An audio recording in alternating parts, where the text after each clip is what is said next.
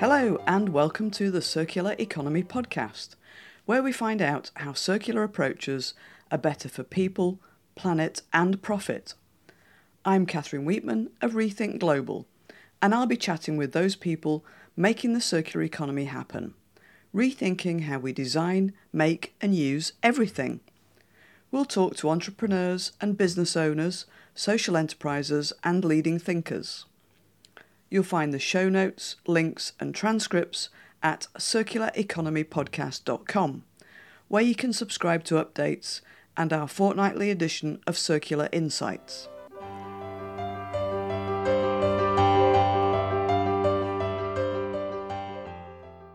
Welcome to episode 61, and today I'm talking to IT sustainability expert Astrid Wynne.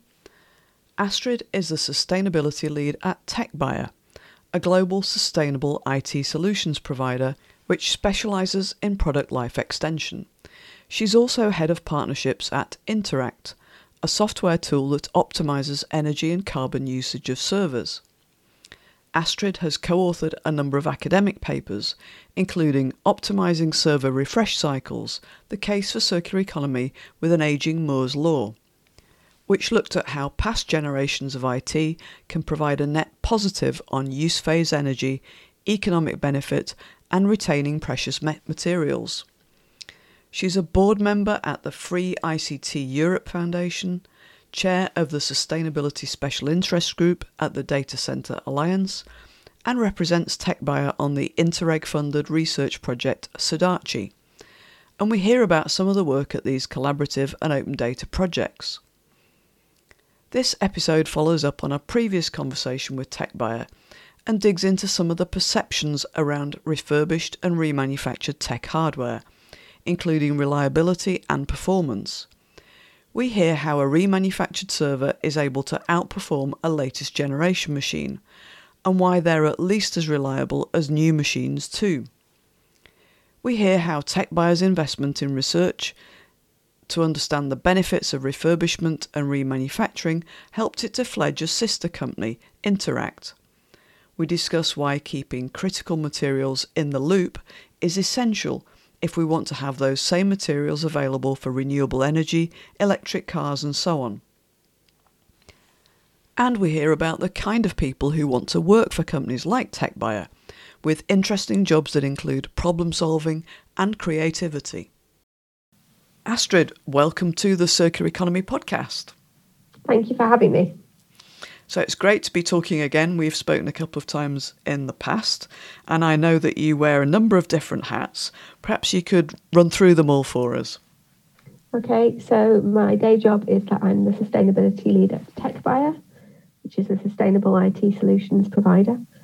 Um, and I am also head of partnerships at Interact, which is a sister company that looks at energy efficiency for data centers and has a machine learning software tool to analyze that. Um, I'm also the chair of the Sustainability Special Interest Group at the Data Center Alliance, and I'm a board, board member of Free ICT Europe, who work for the interests of freedom in uh, IT, choice of IT hardware and secondary market um, with the EU Commission. Um, and I also represent TechBuyer um, on a project called CEDaCI, which is circular economy in the data center industry. And that is uh, now a four and a half year project that will cover seven countries as of April next year, all in Northwest Europe. So that's the UK, France, Germany, the Netherlands, Ireland, Luxembourg, and Denmark. That's quite a bio, isn't it? Is there, is there anything else to add on to that list? Yes. Um, I'm also um, on the consensus body for the revision of the American National Standards Institute Standard on Remanufacturing um, with the Remanufacturing Industries Council in the US. Wow, that's that's an amazing portfolio career. I can't begin to imagine how you keep on top of all of that. But I'm curious to know more about your background and how you got into this. Um, well, I spent a large number of years in Asia, in Singapore and Malaysia, um, where I was a journalist and I was also a copywriter for companies and worked on sustainability projects for lens companies and um, Swarovski's uh, outreach to a local community in on an Indonesian island, for example. Um, and then I came back to the UK because my husband and I wanted our children to be more connected with their family and found TechBuyer and approached them as a communications manager, looking at their messaging and um, unique selling points, and found out about the circular economy. I think it was the second day I was working with them and realized that actually they were the perfect circular economy model. Um, so from there, with the team, we started building on that and saying, what can we do with what we already have as a core business to make ourselves more circular? And more importantly, who can we find to help us drive that conversation forward? Um, from a business standpoint, it makes sense for a company that specializes in product life extension to make circular economy more mainstream. But from an ethical standpoint as well, a company like ours does attract people who um, believe it's the right thing to do. Um, so generally, people are very supportive of saying, okay, what can we do with packaging? Um, what can we do to help a research project that's looking at this in our sector? Um, what information can we provide to other people? um, what actions can we take as citizens as well. Um, so it's all kind of dovetailed nicely and um, grown as a result.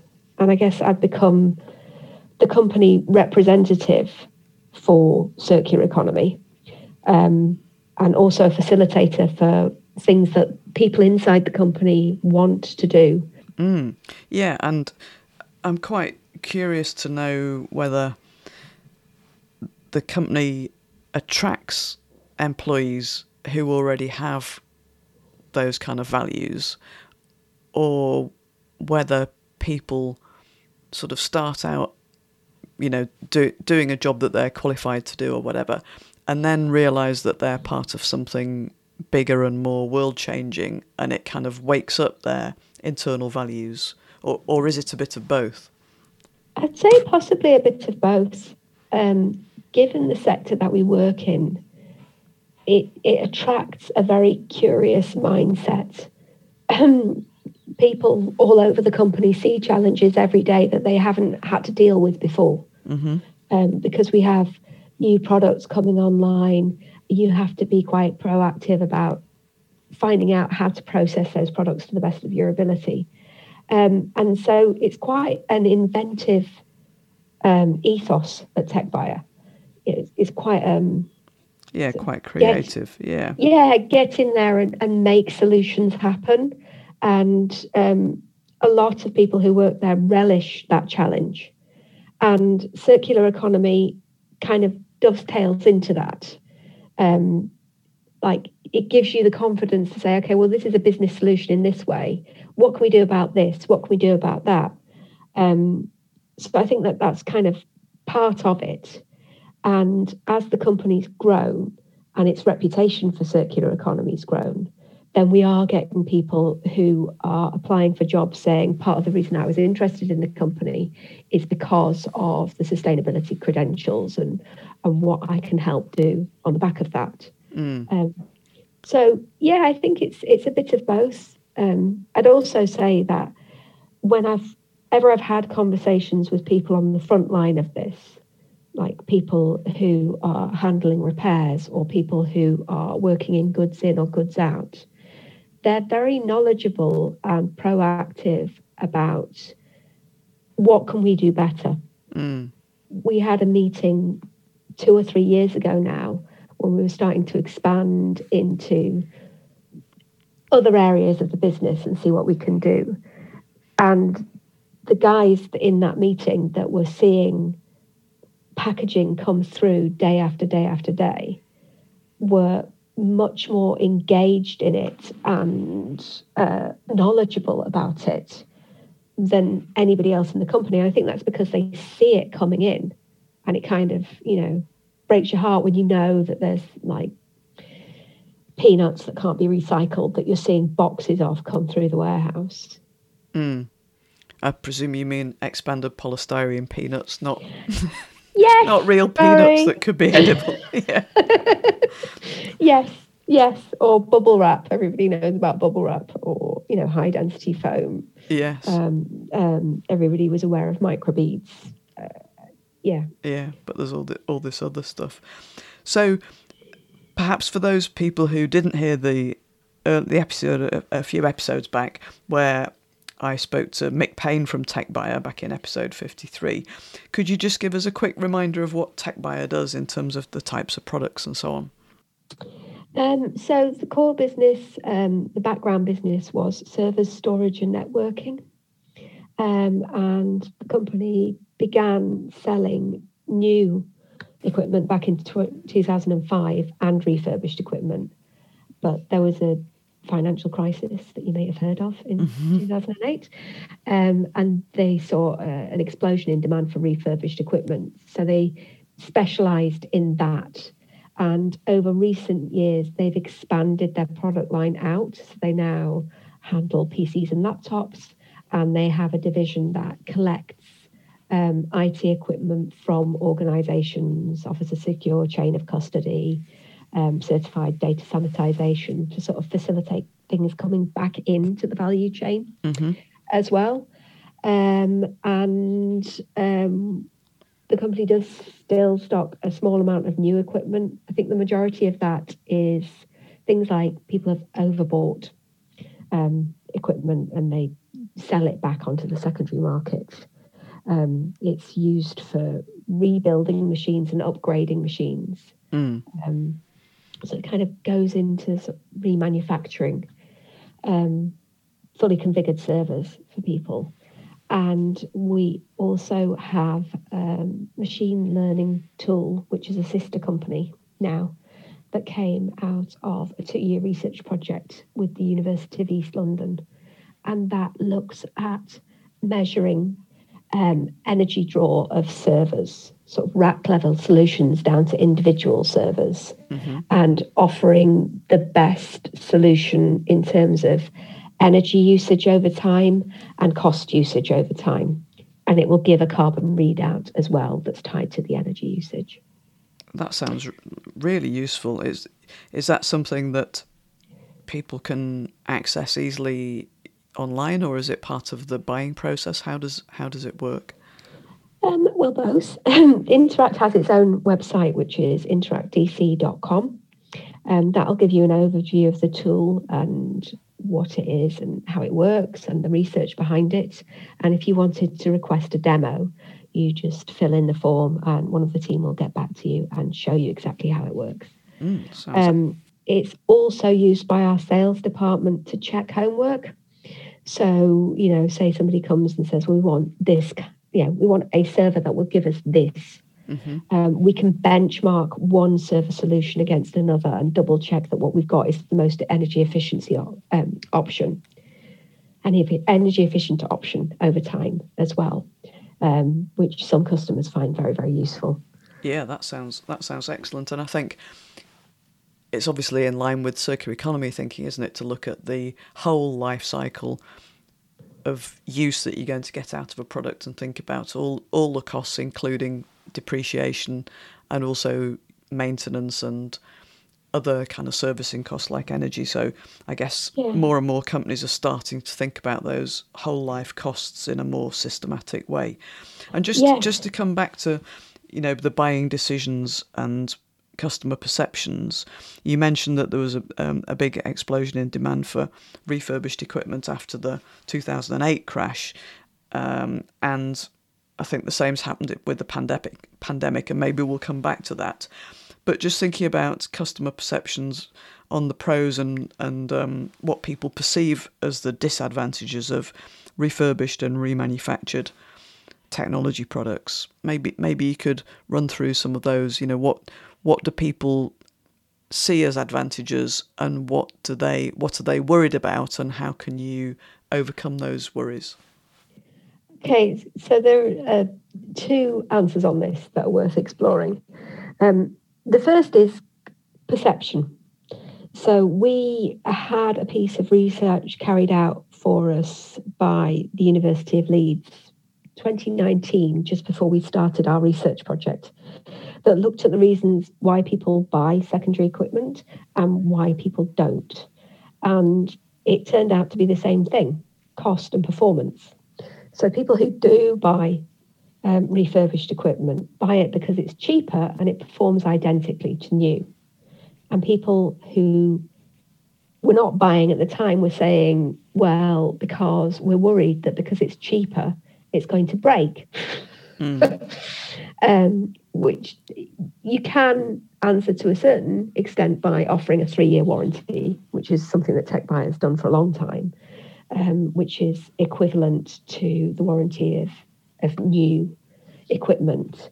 And you can publicize returns rates, which for us are very, very low. Um, we believe, although it's difficult to get published figures, we believe that they are slightly less than manufacturer return rates. And we think that's because every item that comes into our facility is tested. It's tested on the way in mm-hmm. and then it's tested on the way out again, every single line item. Whereas if you're looking at a manufacturing model, it's more batch tested perhaps, and that right. might explain it. Um, but we know that our return rates are very, very low. Um, but I guess that's kind of part of the rationale of setting up the knowledge transfer partnership that we conducted with the University of East London. Um, and that looked at performance and energy draw of refurbished equipment versus new equipment. Um, so it began by just doing a like for like comparison. So if you refurbish a Gen 10 server and you get a new Gen 10 server out of the box, what's the difference in performance? Mm-hmm. Um, and we found out that there was no discernible difference. Wow. Um, and we published that in the IEEE Transactions on Sustainable Computing. So it's peer reviewed research now. Um, not only that, we also started messing around. We started pulling parts out and replacing them with refurbished parts. So putting together hybrid machines to see if anything was going to happen at component level. And again, no discernible difference. Um, so that's a fairly powerful piece of research that proves the performance of refurb versus new, but it wasn't on the market when we first started talking about it. So I think that that kind of handles some of the perception questions. Um, another argument that you used to see in the data center a lot was that they'd say, yeah, we understand that there's a massive amount of embodied carbon in these servers. There's a huge amount of waste. There's a problem with the processing of that waste. And we know that there's some precious metals in there and some critical raw materials. But anyway, they'd say, well, yeah, we can save all that. But if we're losing on the energy bill by keeping, um, by sweating the asset longer than we should do, then what's it all for? Mm. because carbon at use phase is higher than embodied carbon. Mm. So, therefore, the sustainable message should be uh, refresh often and refresh to the latest generation because of the efficiency gains that are described by Moore's law, which is, in, you know, simple mm. terms, we'll get a doubling of performance every two years. Mm. So that's something that we looked at with the University of East London as well. Um, and a simple way of testing it was to A, look at CPU trends. So CPU trends at maximum capacity have been tailing off in performance gains mm. uh, over recent years. And at low power mode, the machines, the CPUs are getting less efficient. Now, you might think that doesn't matter too much, but in a lot of real life situations, servers are operating at around 20 or 25% of capacity. So if you've got uh, a decrease in efficiency gains at low power mode, you're potentially losing over time unless you like max out the performance of the servers. So we kind of looked at that. And then we started testing what would happen to a server if we, instead of refreshing it to the latest generation with the latest CPU, if we upgraded the previous generation. And we found that we could get a previous generation, like the immediate past generation, to outperform the latest generation by putting a high spec CPU in for that generation, by uh, increasing the storage and increasing the RAM, which basically means that a souped up immediate past generation is better on performance than the base configuration of the latest generation. And it'll cost you a lot less. Wow, so there's some significant thinking and design approach and analysis gone into kind of yeah. reconfiguring servers to make them really fit for purpose for the user and yeah incredible and value doing... and and you know reduce it reducing the footprint of what you're buying and its usage footprint over over the lifetime yes so uh, but also on cost um, which is good as well because it helps mm. you sell the idea um, yeah. so what the research gave us was a reliable snapshot of what was working and what wasn't. Mm-hmm. And we had that homework checked by the IEEE. And then we built a tool on the back of that, which will, as I said, project over time energy usage and cost for particular hardware solutions mm. and give you a readout on that so that you can like a sustainability person can make the case to the board for why you should go for refurbished options or remanufactured machines or upgrading bits of what you've got or being more smart about that. Mm. Um, and the board's going to be really interested because actually you're saving hundreds of thousands of pounds. Yeah. And I guess also the sustainability person can have an intelligent conversation with whoever's responsible for IT and overcome any concerns that they have about uptime, performance, specification, all that kind of thing as well. So it enables the yeah. right the right kind of facts to be to be to be discussed instead of it coming from you know emotive gut gut feel for the sustainability person that buying pre-used has got to be better but but you know how do I how do I convince my colleague Yes, and from the IT manager's point of view, the emotional fear of, well, my job's on the line if I use refurbished mm. equipment. If you've got research that proves the value of that, mm-hmm. then that position's less dispensable. Yeah. Um, yeah, definitely. Um, that that sounds incredibly useful f- for people. And thinking about the the bigger picture of challenges for technology and information processing products and so on. I'm guessing there are a massive number of different materials involved. Some of those are going to be what the EU call critical raw materials. Mm-hmm. So, could you unpack that a bit for us and and and uh, you know talk about what's going on at, at sector level? Okay. Um, so, in terms of size of the issue, Gartner says that we've got 121 million new servers coming online between 2019 and 2023. Um, at a conservative estimate, there are about a metric ton of C- embodied CO2 in the manufacture and transport and mining um, to produce those servers.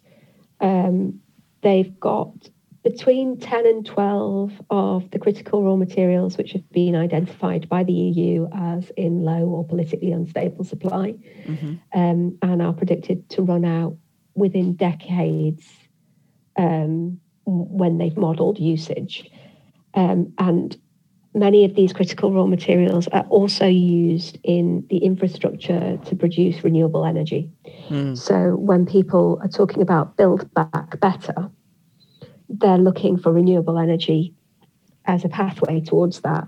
And they're also looking at digital transformation as another pathway towards that to reduce physical transport. So you're kind of getting pressure on those materials coming from two directions, mm. um, which makes me wonder whether those predictions of running out in several decades now need to be revised. And maybe you know more about that than, or you certainly know more about that than I do. Um, so that's kind of what we're looking at. Um, the data center sector as a whole is predicted to grow by 500% globally by 2030. Wow. Um, so that's things like driverless cars, it's things mm. like smart manufacturing, it's things like uh, increasing reach of education, it's things like optimizing our farming, it's everything. And digital is talked about in every single one of the 17 UN sustainable, sustainable development goals as a solution. So, yeah. You're right. I mean, there are, there are just so many things that we're able to do better by using digital processing, artificial intelligence, machine learning, sensor technology, all those kind of things. But it's all data transmission, isn't it? And just things like um, Bitcoin, which is just one element of blockchain technology. Um, you know, apparently users I can't remember which it's it's it's more da- more energy than um, a couple of decent sized countries.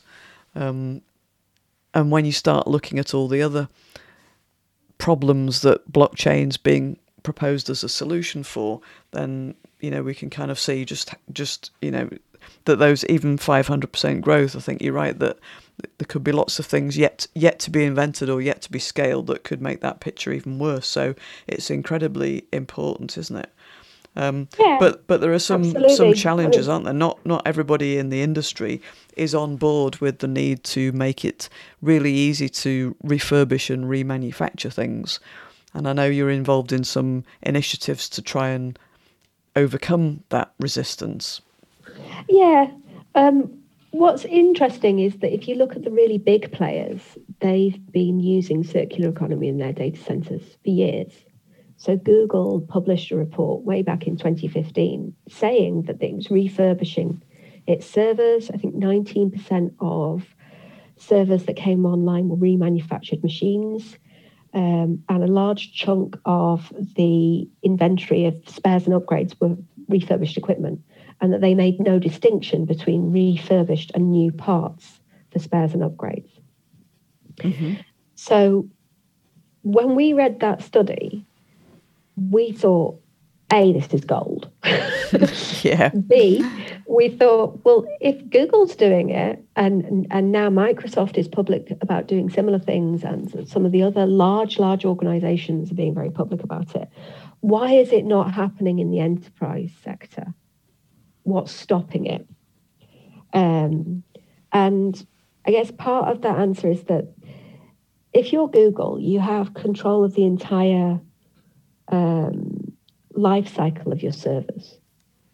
You, you know, you manufacture your own servers. You get to refurbish in house. Um, Do they? I didn't. Yes, I didn't realize yeah. that. Okay. Yeah, they run on sort of vanity-free servers. So I don't know what Google probably runs on something similar to machines called Open Compute, mm-hmm. which open source hardware. I don't think Google runs on exactly that, but they have their own designs. They can design their own stuff. They can design for remanufacture. They can design for disassembly. Mm-hmm. I guess it's more difficult in the enterprise sector because you've got a number of different manufacturers that have their own fittings, that have their own uh, product lines, and it's much more difficult to integrate those. Um, and it's uh, it, it, requires a sea change in decision making um, to get industry to come together and, and make something that's more compatible. Mm. We are involved with an organisation called CEDaCI, which I mentioned in the intro, um, and they are uh, an academic and business network partnership of players from all over the value chain who are trying to um, emphasize the value of circular approaches and put some numbers against that and help people make decisions based on measurements in their data centers. Mm-hmm. Um, one of the things that they're doing really, really nicely is they're bringing together actors from all over the value chain. So, designers, recycling experts, refurbishers like ourselves, end users, and having lots of different perspectives on the same issue, um, which increases awareness and increases thinking because when you've got a complex situation, you need lots of different perspectives to try and make that work. Mm. Um, so that's that's a project that we've we've now been made full partners of, um, and that is a very worthwhile project, I think, in, in the greater scheme of things, but also for us because it allows us to have direct influence and give direct information to a project that's um, fairly objective, I guess, in scope. Mm-hmm. It's not like, uh, yeah, it's not. It's not like it's selling anything. Yeah, I think you know, looking at, at what those big players are doing could be really transformational, and not not just for the IT sector, but for other sectors. Thinking about how do we jump from this linear business as usual that's all based around sell more and planned obsolescence and so on, and and you know lowering the cost on things, which means taking a, an approach to design and manufacturing that might make it harder to remanufacture or, or even recycle something. Looking at it in terms of ecosystems is also useful when you look at other parts of the business. Um, so it's kind of like these reuse patterns and pathways out there um, which at the moment, I guess, are quite limited in what we have in society because people have, aren't thinking about this properly yet. And you'll get these sort of minor solutions that are happening. Mm. Um, but I would like to see that develop more and people share libraries of we've got this material, we can't do anything with it, or we can, sort of thing, and, and have mm. these networks where you can have a, a yeah um, a kind of map of where you can put things if you're unable to process them yourselves. Yeah, exactly. Those kind of material exchanges, which excess material exchange and Reaply and to some extent uh, Floow2 that we've interviewed on the podcast uh, and Globespan's another one. They're all kind of starting to do that, and I think even even Google, coming back to them, have seen the potential for that. They coined this phrase that waste is just a data problem, um, and obviously they're they're ideally placed to use data to uh, to help solve that problem. So Astrid, coming back to to TechBuyer. Um, I know you're doing a few things to help push the circular economy forward. Maybe you could quickly just um, pick out one or two of those for us? Um, okay, so we've already discussed the CEDaCI project, which we're involved with, um, and we've discussed um, the research that we did on energy efficiency, which kind mm-hmm. of makes the case for bringing it into the mainstream there.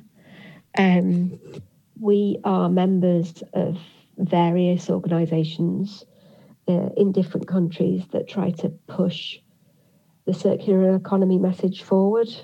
So, part of the work that we've been doing with the Data Center Alliance is to look at other circular solutions that are available on the market for data centers, not just for IT hardware. Um, so, um, there's a growing trend towards reusing the water that's used to cool IT equipment in um, domestic heating supplies. Mm-hmm and having circular solutions there. Um, so the work that we're doing with the Data Center Alliance is looking at those solutions, publicising those solutions, and as a group trying to generate a best practice document for data centres who aren't Google, who don't have those resources, you know, levers that you can pull right now to make your um, organisation more sustainable, ways that you can help uh, things that won't cost you anything, um, that might save you money, might make you money, um, and are a good use of resources. Um, so that's you know one of the things we do. We're involved with the local climate change coalition to see if we can help out with some information about the carbon cost of data usage.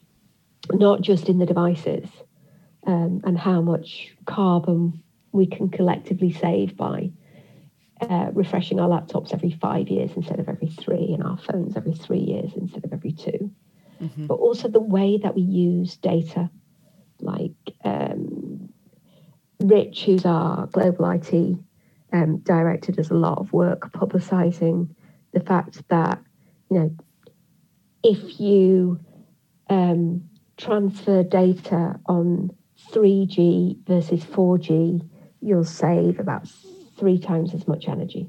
Wow. And if you um, use your Wi Fi network as opposed to a mobile network, you probably save another three times uh, um, the amount of energy. So it's much more efficient to, if you have to stream, stream at home. Um, avoid streaming at all if you can possibly manage it and download things and watch them again. Mm. Um, he does a lot of work um, publicising the effect that that has yeah, that's that's very interesting. And you know, thinking about my own use of data as you were talking about that, I haven't subscribed to any streaming services. But just that thing about if there's going to be a song that you're going to play more than once, it's it's better for the, for the world from a data usage and energy usage point of view if you buy that and download it once. And it's probably much better for the artist as well that they, they might actually earn a bit of money out of the out of the song instead of all the money going to the likes of Spotify and so on. Yeah, quite possibly. Quite possibly. Yeah. And Astrid, I always like to ask people for either their favourite circular economy example or to recommend a guest for a future episode of the podcast. So which of those would you, would you like to share with us, an example or a or a recommended guest? Um, both. um, I think a recommended guest would be Deborah Andrews, who's the project lead of CEDaCI, who has got a design background. I think she'd be um, very interesting to talk about wider picture of circular economy. Um, and what that means from a social standpoint as well as an environmental standpoint okay. um, across Europe. And my favourite circular economy example at the moment is chickens and eggs. That's my favourite circular economy example. um, yeah, you feed chickens and um, they create food from food, and their byproduct is a fertilizer. Um, and I like that example because it shows uh, what the natural world can do and what we're trying to emulate, but also that sometimes there are creative approaches involved. So chickens don't eat eggs, they eat kitchen scraps. Mm. And they transform those into eggs. Mm. Um, and they don't generate fertilizer. You have to leave it for three months and let it rot down. So I, I like them because it gets you thinking about, you know, how complex a circular example is and um, the offshoots that it takes you on when you're trying to find answers. Yeah, good example. Um, though unfortunately in our in our household, our chickens ignore kitchen scraps that we've tried to feed them. Apart from apple cores, they quite like those. Um, but one or two of them are, are adept at getting past all the fencing and other barriers that I've put over my veg plot. So um, they like it fresh from the ground, not when it's you know been sitting in the fridge. Brilliant. And Astrid, how can people find out more about all the brilliant projects that you're involved in and get in touch with you? Um, so um, the TechBuyer website is www.techbuyer.com. The Interact website is www.interactdc.com. Um, the Data Center Alliance, if you Google that, you can see some of the things that the sustainability special interest groups up to. And I'm on LinkedIn as Astrid Wynne Rogers. And that's Wynne, W Y N N E. Yes. Yeah. Excellent. So, Astrid, thank you very much for talking through some really interesting aspects of um, information technology and, and servers and storage and all that kind of stuff with lots of relevance to other sectors as well and giving us some insights into into things we'd probably not thought about but will have opened up circular mindsets for for lots of people, I'm sure. And um, good luck with. I can. I still can't believe the range of projects that you're involved in. So uh, yeah, I shouldn't shouldn't think you get that much time to um, to sit and admire and keep an eye on what your chickens are doing. But yeah, good luck with all those projects, and look forward to seeing what you're up to next. Changing the world to be more circular and energy conscious and switched on. Thank you very much, Astrid. Okay, thank you very much. The Interact tool sounds incredibly useful, using peer reviewed research to help TechBuyer's customers make the business case for their IT choices, including reassuring them that refurbished IT is at least as reliable as new. And I like the idea of TechBuyer using the tool to check their own homework, as Astrid put it. In other words, using the Interact tool to check that their salespeople had given the best advice to potential customers. It makes me feel optimistic to hear how much work is going on to embed circular approaches across the IT sector. And it was fascinating to learn about the transformational work at big players like Google, Microsoft, and so on, which base their entire businesses on data servers and storage and have control of their supply chain because they design and specify it themselves. I think that highlights the benefits of refurbishment and reuse from the perspective of cost, performance, carbon, and resource usage. It's interesting to hear that lack of data is probably the main barrier holding back progress on reuse and remanufacturing. As Google say, waste is a data problem. I was shocked to hear those stats on data usage from streaming, etc., and it's made me think that we should try and think about data as if we were buying products if we keep streaming the same thing, it's like buying a takeaway drink every couple of days and throwing the cup away, instead of buying a reusable cup. If we like the music and want to listen again, it's better to buy the download and play that. Also, that it's so much better from an energy use perspective to use Wi Fi for your phone data, not to stream it over 3G or 4G.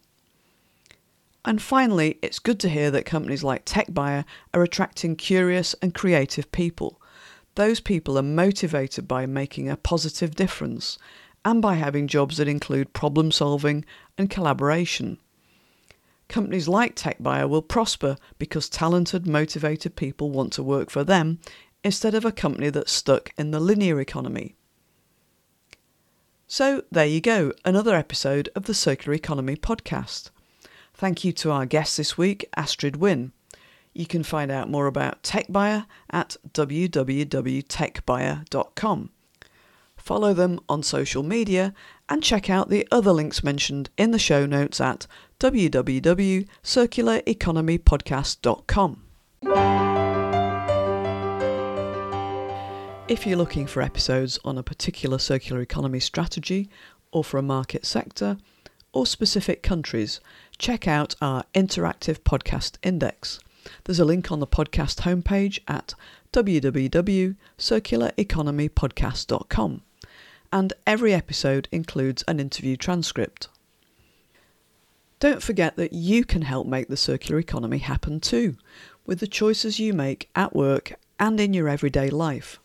Buying pre used, keeping what you have for longer, repairing it, and making sure it has another life and you can help spread the word.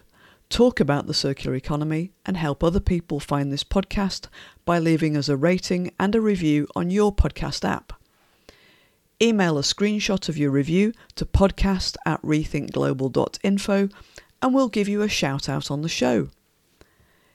If you'd like to learn more about the circular economy, why not go back and listen to episode 1 and 2, or buy the new edition of my award winning book, A Circular Economy Handbook how to build a more resilient, competitive, and sustainable business, which takes you through the concepts and practicalities with lots of real examples from all around the world.